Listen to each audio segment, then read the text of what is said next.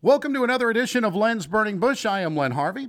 Before I bring on my guests for the week, I want to talk about what's really burning my bush. Okay, the first 100 times I saw the Bernie Sanders meme, it was funny. I mean, I laughed with you. But come on already. Enough. Please come up with something new. He is everywhere. And then Waldo's mom must be worried sick over this. I mean, it's Bernie everywhere, not Waldo anymore. So to educate everyone, a meme is a unit of cultural information spread by imitation, because I like to educate people while I do this. And it actually was introduced back in 1976 by a British evolutionary biologist, Richard Dawkins, for his work in The Selfish Game. But I was a year younger before I actually knew what a meme really was.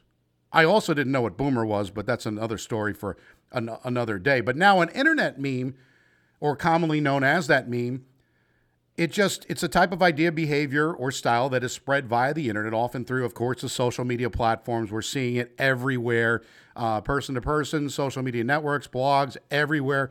But I believe everything in moderation. It was, again, funny the first couple of days.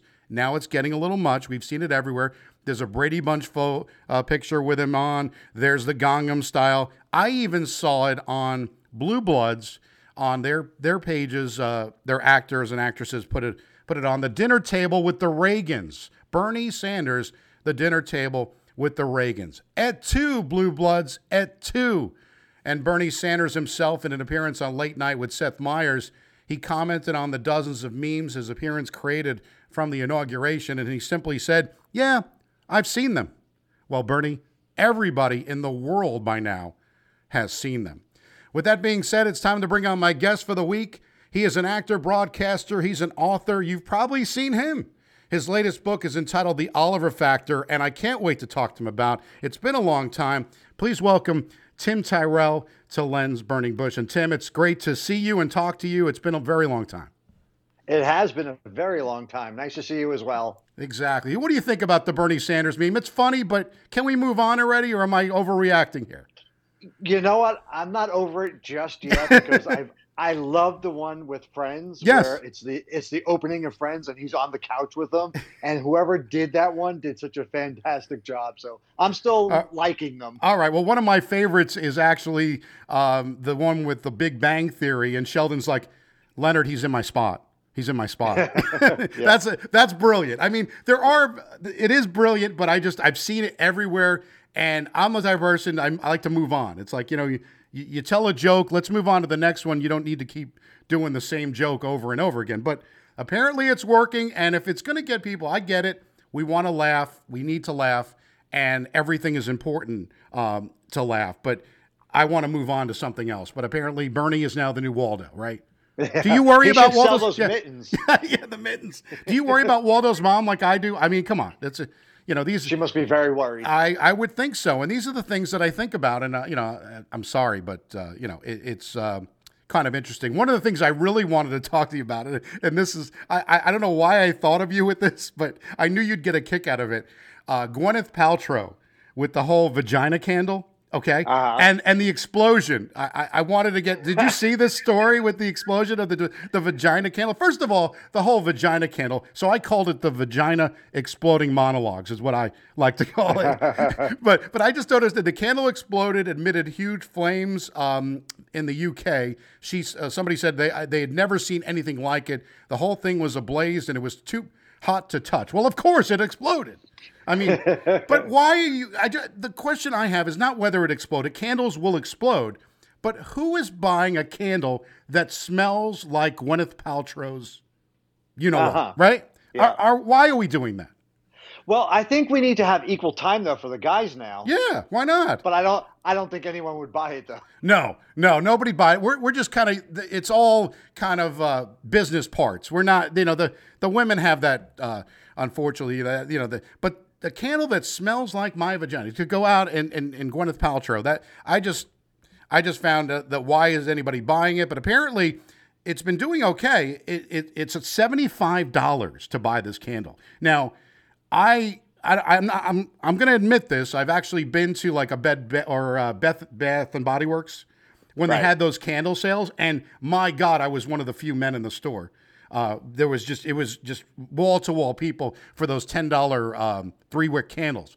But I'm buying $10 candles. $75 is a little bit above my price grade. Plus, I agree. I don't need Gwyneth Paltrow that much. I mean, she's a nice woman. Don't get me wrong, but I don't need to smell everything. But why haven't other celebrity women gotten into this? Like, why are we not seeing Martina Navratilova or that girl from This Is Us, that really big girl? Yeah. You know, why don't we get those? I don't know. But I think people want to smell them. Yeah, why not? If you're going to smell one, you might as well smell them all. We can have multiple vagina candles, right? Yes, that's exactly it. But I think we need to do it. One other thing before I get to your book, I wanted to talk to you about this too, because I love this. This is exciting for me because I know you like entertainment as much as I do, probably even more. And I did an episode, episode 37, "'Twas Right Before Christmas," where I mentioned in the podcast where couples do not need to comment on Facebook and then continue to comment over and over again to each other when they're probably in the same room. Right? Exactly. I can't stand that, right? We know you love each other. It's wonderful. God bless you, but I don't need to see it, right? And I just noticed that it has been going on with Kelly Ripa. I don't know if you've seen this with Mark Consuelo. They apparently have been going back, and just recently Kelly shared a photo of herself in a colorful hoodie that read, "More glitter," with a G, "more glitter, less Twitter." And that was on Thursday. She posted this. And apparently her husband chimed in on Facebook or Instagram, I think it was, where she said, raising an eyebrow, said, "Baby, is that a G or a C asking for a friend?" And then, of course, she had to respond with "sweets, shush," along with 4 laughing emojis. Okay, we get it. You're sexually active with each other. I don't need to see that. I don't even care. But why are we seeing it on social media? I'm wondering if they're in the same place, though. Maybe he's out filming something. Could be. But, it could be, but wouldn't you text your significant other then? Why am I seeing this on Instagram? We used to keep things private. What happened to that? It not everything anymore. No, not everything needs to be out in the open, and we need to be talking about whether or not they're having sex. And I mean, there was another one where they did this a few months ago, where apparently there was a picture of the conversation back in October, where there was a picture of Consuelo's Chips Halloween costume, where apparently it showed some kind of a bulge in the nether region, right? So, and she had to post something about that, right? You know, because she's lucky that she's got a man that, you know, good for her. You know, that's why, you know, the late Regis, you know, God bless Regis, putting up with her. I would think that would be Kelly Ripa, right? I agree. Yeah. Because she's too much. But anyway, I want to get to your book, The Oliver Factor. I love the title because to me, I remember the Brady Bunch and I remember Oliver, and I'm like, why are they bringing this kid on? It's like, it seems like the end of an era when they do that. And they had, so Happy Days did, and it was the Jump the Shark episode, but I think they need to use your book from now on for TV shows. It should just be The Oliver Factor, because it really, there's, you know, you're going to learn something from your book, and I learned something that I didn't know, and you talk about Charlie's Angels in the book, and Kate Jackson left the show, but she was a little annoyed because she was auditioning or wanted to audition for Kramer versus Kramer or was going to get the role, and it went to Meryl Streep, who won a damn Oscar. Exactly. I mean, I would be fuming about that. Yeah. But, you know, what happened when Kate Jackson left the show, and it was because specifically that whole Kramer versus Kramer incident, was that she went on to have a budding movie career, and then it just stopped. She made the movie Making Love. Yes, I remember that. Which, very controversial movie at the time. And it looked like Kate Jackson was going to have a Meryl Streep type of career. And that movie just like stopped it in its tracks. You're right. And she did that movie. And I believe it was Ankeny. Was it Michael? The one who played Michael in The Rookies. Ankeny. Yes. Yeah. He played in The Rookies. This is the useless information that I have in my head. He played in The Rookies. And it was also Harry Hamlin was in that movie, right? Exactly. But it was, you know, we were younger when that movie came out. And I remember it vividly, and you know, it's like a little very risque. You're right, and who knows? I mean, I hate that would have caused her not to give. She was I mean, she was really good on Charlie's Angels. She was really good on a lot of things. But when they bring in these other characters that are not as good, it's very hard. I don't know how a show like Law & Order SVU seems to move people around, and they do a good job. They've been around for, what, 20 years? Yes, 21 now that's going to be. I mean, Mariska Hargitay, of course, has continued on the whole time, and Ice-T. Richard Belzer left, all of the... Elliot's apparently coming back, or having... Yes, he's going to have his own show. His own show. And, I couldn't believe he just left. Yeah, it was kind of odd, but you know, he had a lot going on, if you remember, because he was on Oz at the same time, and then he also was doing a lot of the TV movies he was getting cast in, and he just felt like... Law & Order is a tough show to work on, because I've worked on the Law & Order shows. You do 16-hour days, 6 days a week. It is an exhausting show to do, so I can understand why, you know, sometimes they wind up leaving it. But by the way, today is Mariska Hargitay's 57th birthday. Wow. And she looks terrific for 57, by the way. I look at myself. I think she's had a little bit of the plastic surgery, though. You know, her mother is Jane Mansfield, right? Her mother was Jane. Yeah. So it's she has that beauty in her. But yeah, 57. I can't believe I'm getting old. I'm 52 already. And it seems like, you know, it's just... you know, once you turn over 50, it's like getting up in the middle of the night, the whole thing. But anyway, back to your book. What gave you the idea to write this book? You had written a previous book, but this book, you know, resonates with a lot of people for television. What made you write this book? This was actually my first book that I had written. And the publishing industry is a fickle character. Yeah. And, we can say that. To say the least, because everybody who works in publishing, they only last a year or two. And then, you know, the way the industry works, it was very difficult. So I actually wrote this book about 10 years ago, and then nothing happened with it. I published my book, The Name Dropper, which is all about celebrities I worked with. And it talks about a lot of people we worked with together in our past. And then after that, someone came and said, do you want to take a stab at The Oliver Factor again? And I'm like, well, it's written. I just have to, you know, kind of update things a little bit.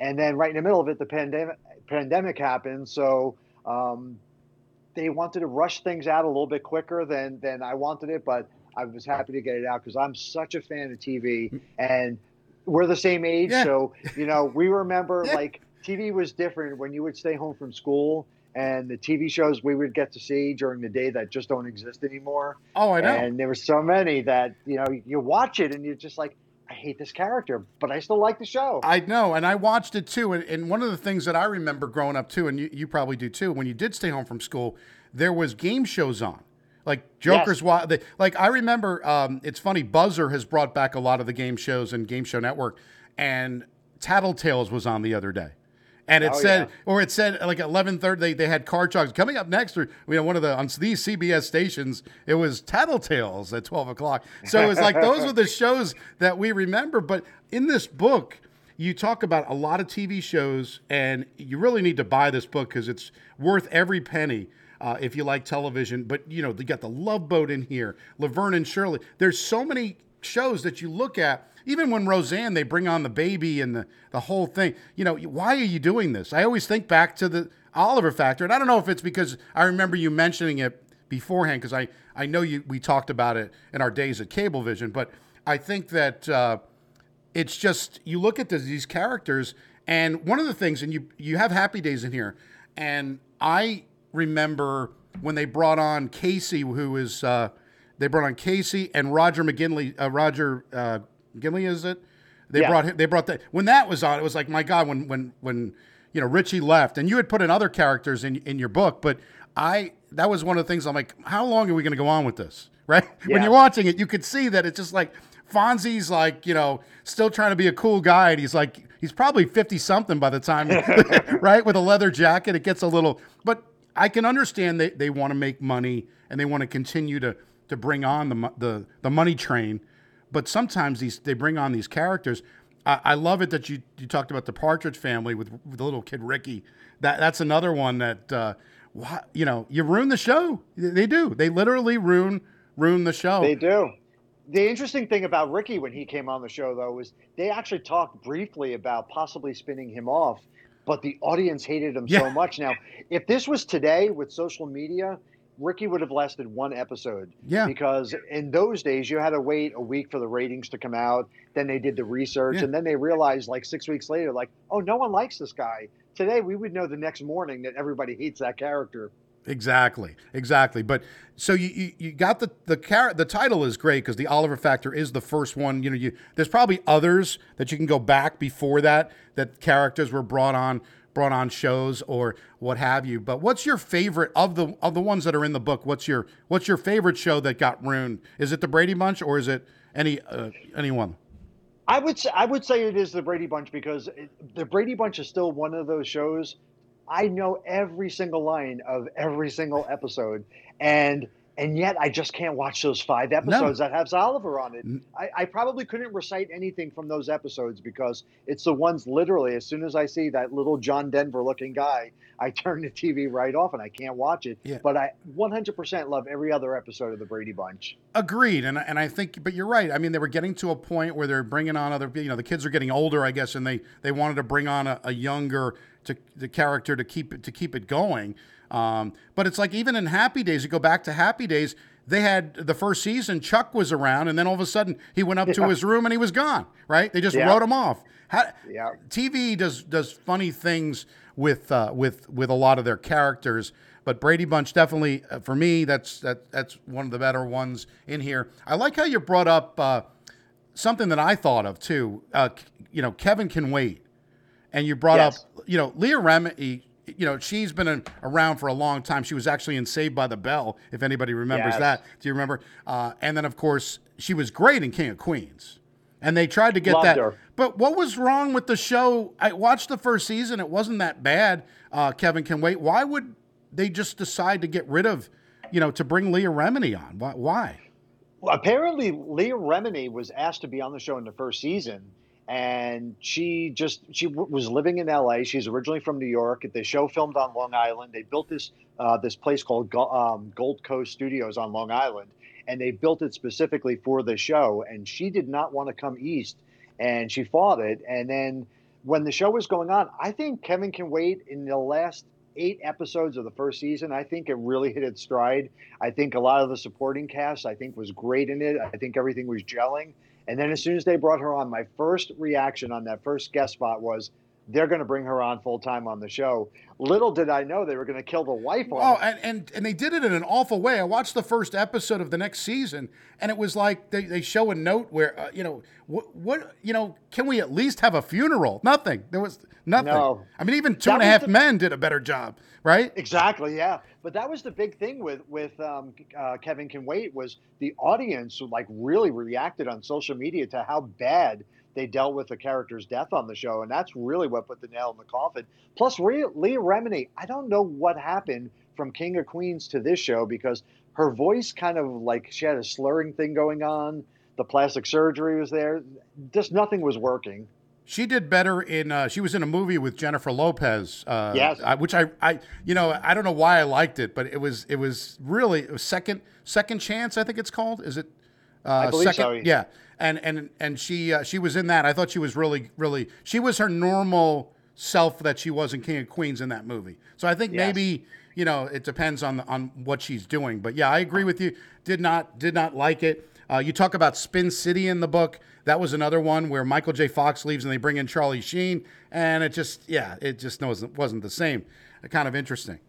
Yeah, well, you know, interesting too, speaking of Michael J. Fox, is I think, you know, that's a good example when he was on Family Ties. This is the mistake most TV shows make, is they think, you know, it's a Gary Coleman kind of effect because Gary Coleman was so adorable as a young kid. So all these shows think, let's bring in another young kid, and this might be a way that we can work it in. And Married with Children, actually, to me, they handled it best. They knew Seven didn't work on the show.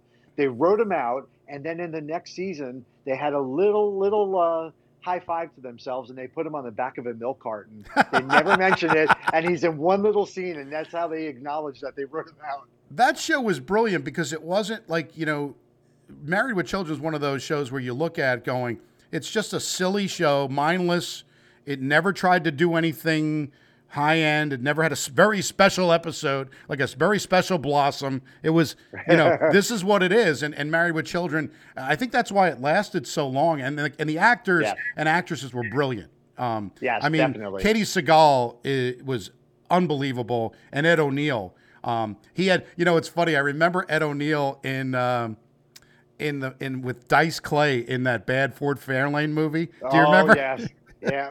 Where he's doing where Ed's doing some disco dance or whatever. I can't remember the name of it, but it's I remember Ed O'Neill from that. But Married with Children, I thought, did it the best. They just kind of, and it's kind of the same thing with like a South Park, where they don't care, they just do whatever, and they just keep running them, right? South Park's been on for, 20 years, close to 20 years. Yeah. Definitely. And I think The Simpsons is another good example of this, is that they don't try to age the characters. I mean, you can do it with animation. You can't do it with live action. But The Simpsons, just like, it's every day. Just keeps going on. And I don't know why they always feel like, on the sitcom especially, that you have to, like, advance the character. People just tune in. They want to laugh and they want to see funny stuff. And that's where I think Friends are really, towards the end, they're getting married and all that. But Friends really never kept anyone around too long to become the Oliver Factor. The ones they had on were decent, and then they just moved on and brought others in. Tom Selleck was excellent in Friends. Yeah, he did a great job in that. And, he's been good in everything. Magnum P.I., Friends, and now, of course, Blue Bloods. I mean, talk about, having life after a certain point. 3 successful TV shows. That's pretty good. That's Betty White-esque. I agree with you, but I have to ask the question: why is Tom Selleck doing reverse mortgage commercials? That's what I don't know. He doesn't need the money. He's so successful. Why is he doing this? No, that's usually like I've seen Henry Winkler and some other people do those. Like at some point you just that's what you do, but you don't need to do right. Tom Selleck should not be doing Frank Reagan should not be doing or even Magnum PI. Right? You would never expect them to say, "Oh, you can get money out of your house and you can do it at your own convenience." I don't agree with that. What are your thoughts about Blue Bloods? Do you watch it?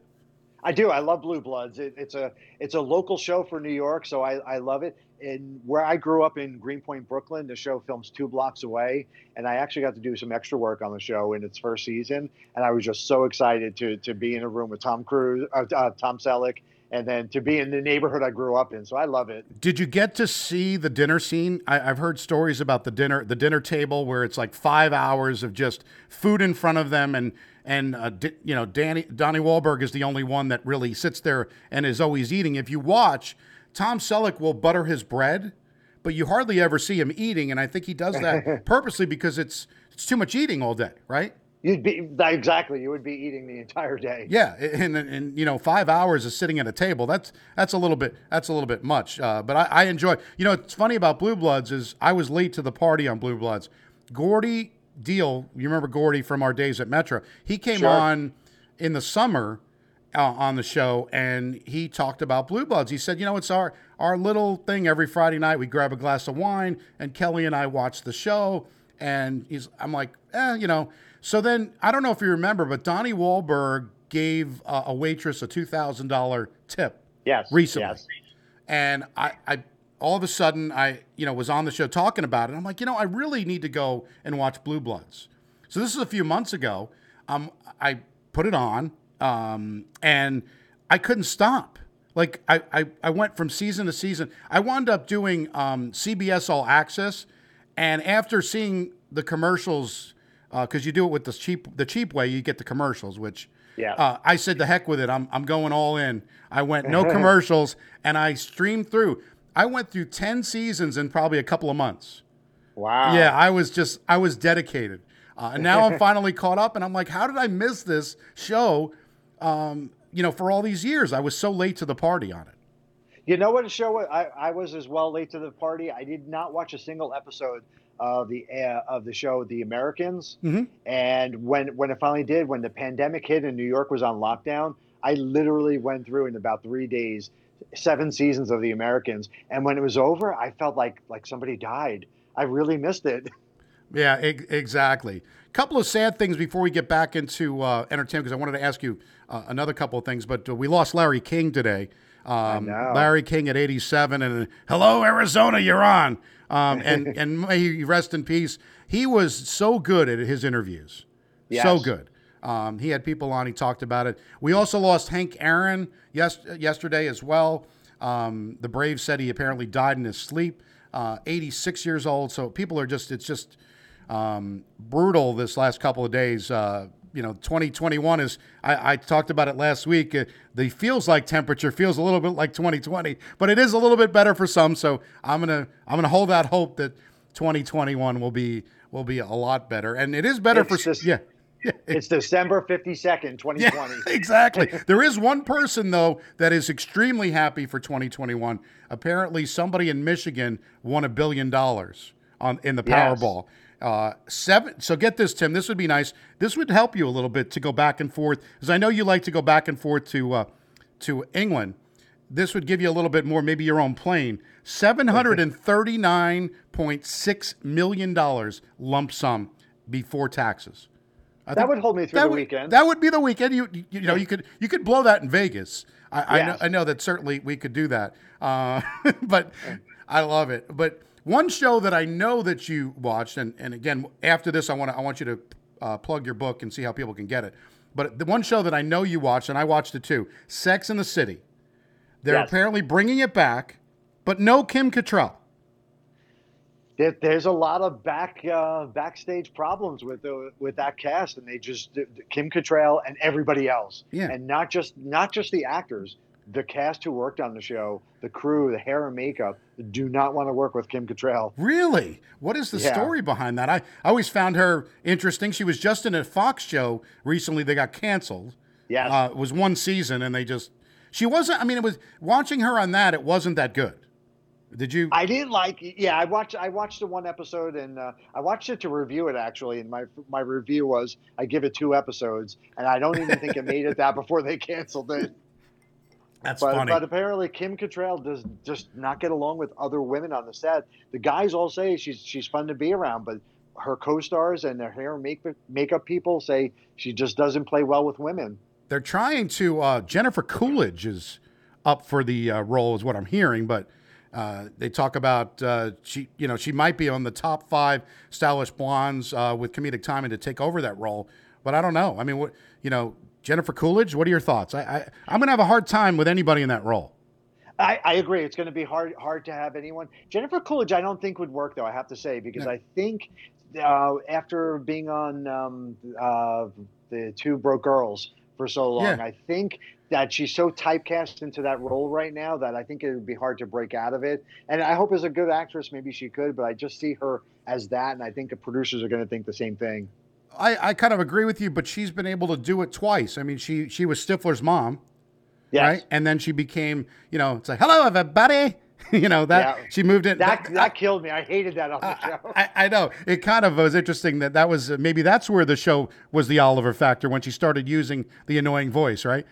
I think actually the audience cheering every time she walked in was what killed that show because, you know, it's like, remember when Fonzie was coming out and would all clap and scream for him? When Jennifer Coolidge came out, really? I know. Well, they weren't going to, you know, I like 2 Broke Girls. I enjoyed 2 Broke Girls because it was just, you know, mindless. But they were reaching, too, by like the 3rd season, you know, they're trying to figure it out how, you know, without money, how this is going to work. But. It was a good show, but talk about your book. How can we get your book? I'm going to put it on the page on your, I put the link to your website on the page. So tell me about how you can get it. Yeah. Just the oliverfactor.com is where you can get all the information on this book or my first book, The Name Dropper. Amazon is the way everyone buys books these days. Mm-hmm. So that's where you go. Just Amazon. You can either search my last name, 2 R's and 2 L's in it, Tyrrell, or just the oliverfactor.com. You get all my information right there. Oliverfactor.com. I love it. I actually had a friend who said, you know, the whole Fonzie jumping the shark, you know, those type of things, they should change it for you. For the Oliver Factor, you know, forget the jumping the shark anymore. It's the Oliver Factor. Tim, you'll get credit for it. Do you have like the rights to that? I hope. So I do. Yes, I have awesome. Copyright on it. I love it. I really do. I enjoy the book. It's a great read. It brings me back because I'm getting very nostalgic as I get older on the TV shows I used to watch as a kid, and it's kind of interesting. There's only a handful of shows that you can look back and say, you know, these transcended the times. For me, Honeymooners when I was a kid, growing Absolutely. Up, The Odd Couple was always a treat. Brady Bunch, Partridge Family, those type of shows. I love the music too. Are you liking the new Name That Tune? Because I am in awe I love it. I don't know why. I sat there last night. I have Dish Network, and they do Primetime Anytime. I love that. Yeah. I don't record it, but it's on the Primetime Anytime, and I'm like, oh my God, let's watch. So we watched last night's episode from Wednesday, and Susan and I were watching it, going, "This is fantastic." And you know, I look at it, Jane Krasinski, she's fantastic in it. Yeah, I love her. I love everything she's done. Unbreakable Kimmy Schmidt, 30 Rock. You know the interesting thing about Name That Tune, though? I don't know if you know the backstory of it. They decided they were going to start filming this in March, and all of production in America got shut down. So what they did was they rented a 747 jet. They got every contestant that's going to be on this season. They flew them and four friends to Australia. They filmed the whole show in Australia with the band, Randy Jackson and all that. And everybody was required to stay in Australia for 3 weeks while they filmed the whole season. And then they flew everybody back at the end. And I thought that was so great. Even if you lost on the show, you won. Oh, that's fantastic. And I was wondering that because I see at the end, if you watch the end of the show, you see it say filmed in Sydney, Australia. And I was wondering, number one, they weren't wearing masks. They really weren't. I mean, they were hugging each other, which I found interesting. I mean, I'm good for them if they're all clean and, you know, they don't have to worry about the COVID. But I thought that was interesting. And you brought up, I learned something again from you today. That's two things I learned just from today. But I was wondering, that show to me, I love, I always like the music part of it. And if you remember the original, or not the original, when we were kids, Tom Kennedy hosted a version of Name That Tune, and Kathy Lee Gifford, before she was Kathy Lee Gifford, was the singer. Yes. So it's kind of interesting. She was part of the Name That Tune band. But I really, you know, even Susan said last night that show is really well done. I agree. They move on from you don't last very long. They have great contestants, and the people, you know, works through really, really well, I think. And they do two episodes. What I find interesting with Jane Krasinski is one show she's wearing the black outfit and one she's wearing the pink outfit, right? And they're both like, I mean, you could pretty much see everything that she's got, right? She doesn't seem to care either. She not at all. She did a drop kick or something like that. She says, "Yeah, I think we're going to have an issue with Fox Sensors or something like that, with a wardrobe malfunction." But she's tremendous. I can't believe she's 52, or going to be 53 in October, is what I heard. And she looks fantastic. Yeah, she really does. She looks much better than we do. Well, and I think it's because they have a little bit of money, Tim. Right? They can go get things fixed that might not be fixed. It's, you know, we could do this. I could do like an extended hour show with you just talking about television. I've had so much fun catching up. I hope you enjoyed as well. But you know, it's, absolutely, we could go on and on about it. Now you can like Len's Burning Bush on Facebook. At Len's Burning Bush. You can follow at Len's Burning Bush on Twitter. You can listen on iTunes, Spotify, half these things, Tim, I don't even know what they are. Google Play, Podbean, iHeartRadio. You can tune in and listen. You can also ask Alexa to play Len's Burning Bush on Amazon Music, and even Stitcher I did. I don't know how these things work, but you can get it pretty much everywhere. You can even type in Len's Burning Bush in Google, and it'll come up somehow. But we've had some downloads. I always think of you on this. I've had downloads in the UK every week. I don't know where I'm getting it from, but it's cheers and to the people in the UK. We've had we had listeners in Ireland, Germany, Switzerland, Norway. But it continues to amaze me that people want to listen to this nonsense that I produce every week. But again, get your book, The Oliver Factor. You are not going to be dissatisfied with this. This is a great read, and Tim does a great job. And get all his books, because anybody that could talk 30 minutes about television without going to anything else is awesome in my book, because I really love it. I grew up. Do you remember the show Dream on HBO? The Martin Tupper, Brian Ben-Ben was the... Yes. And I look at Brian Ben-Ben's character, the kid sitting in front of the TV. That's me as a kid. That was the babysitter. I was a latchkey kid. I watched that TV. I think we all were, right? Yeah. Yeah. So I wound up doing it. But Tim, I hope you're safe. Everybody, the family's good. It was tremendous to catch up with you for this short time. Likewise. Let's not spend 20 years apart again. All right, sounds good. I know we do the Facebook and all that other stuff, but it's certainly not the same. But thanks to Tim Tyrrell, I'm Len Harvey. We'll be back again with another episode of Len's Burning Bush next week. So long.